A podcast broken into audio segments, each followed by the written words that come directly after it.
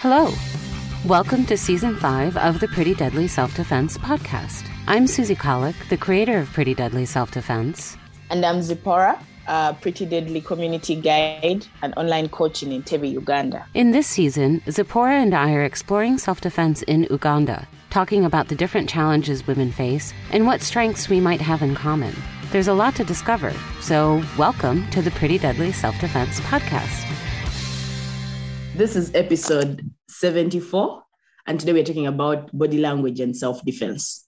When I was thinking about this topic, what, what really came to mind was how we move around and then we have our body communicating to whoever sees us.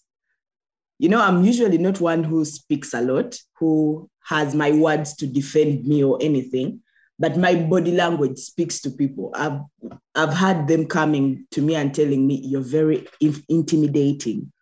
You're actually a very scary person. If someone looks at you, they know you may beat them up or something.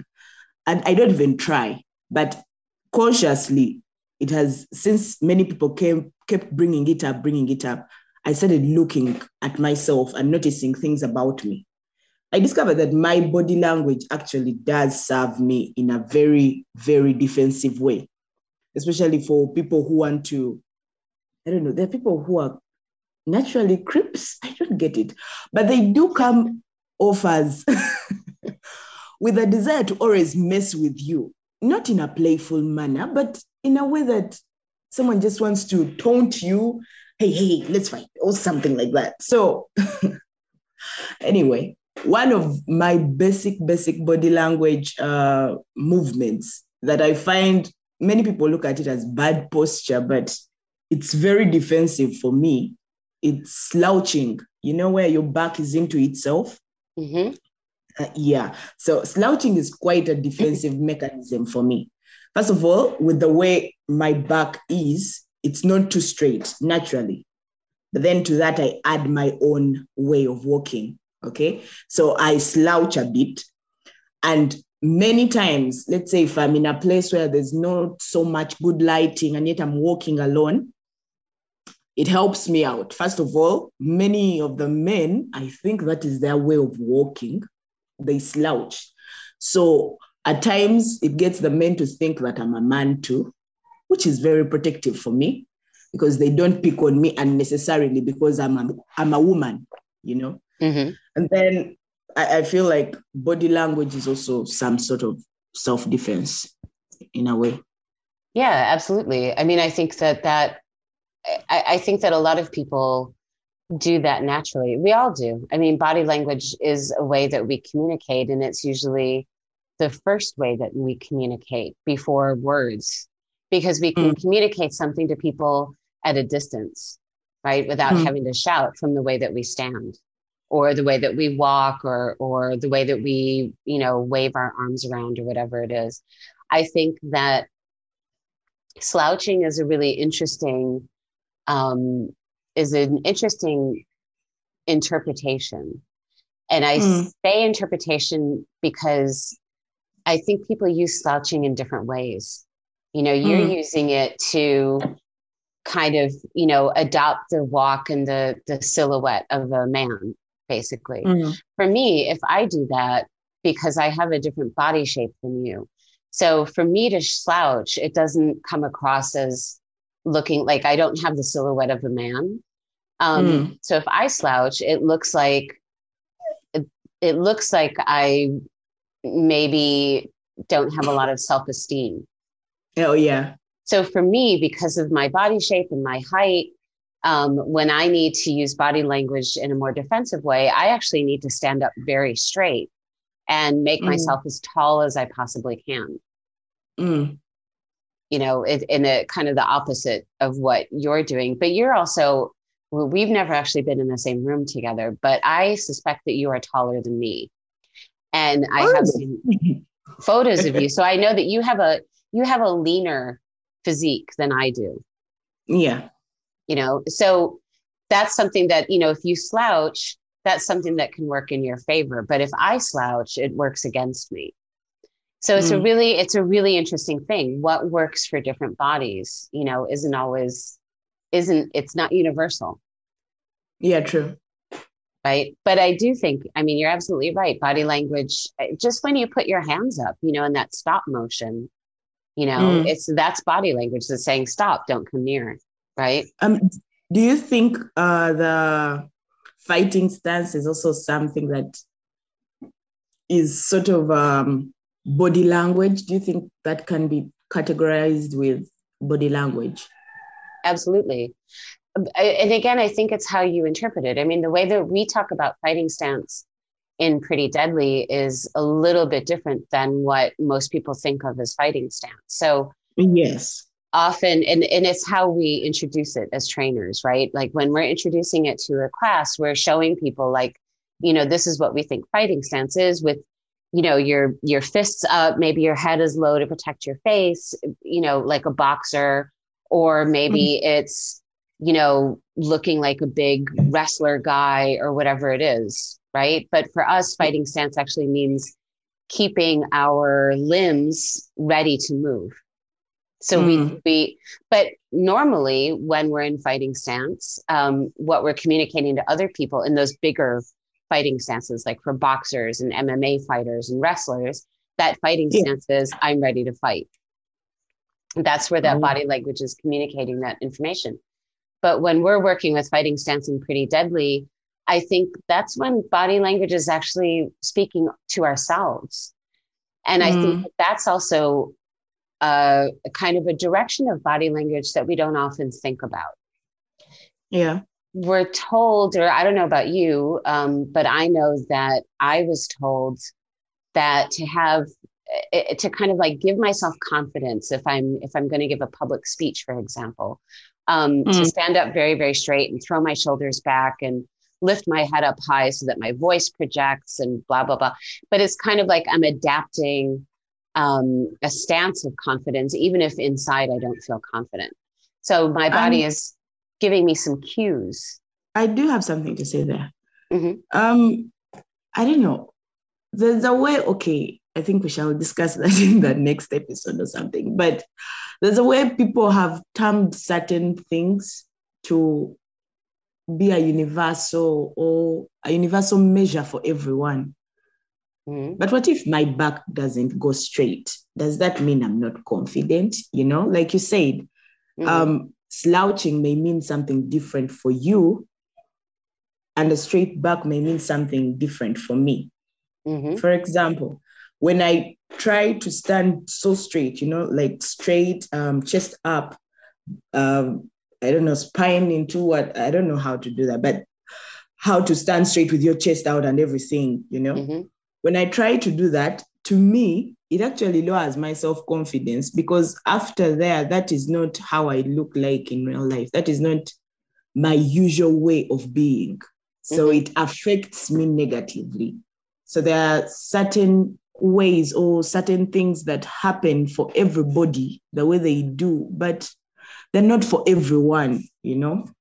Yeah, exactly. Well, I think, I mean, you bring up a really interesting point on that, especially as women you know mm. it's to i think it's a very male point of view and and even a patriarchal point of view to, is to say that you know like to appear confident you know stand with your back very straight and your shoulders back and your head up and your chest out yeah but think about that for women you know i mean for me so i'm a i'm what's called a curvy woman you know i have a full mm. bosom. So for me to stick my chest out when i stand up straight and throw my shoulders back that is right. exposing a part of my body that is often highly sexualized.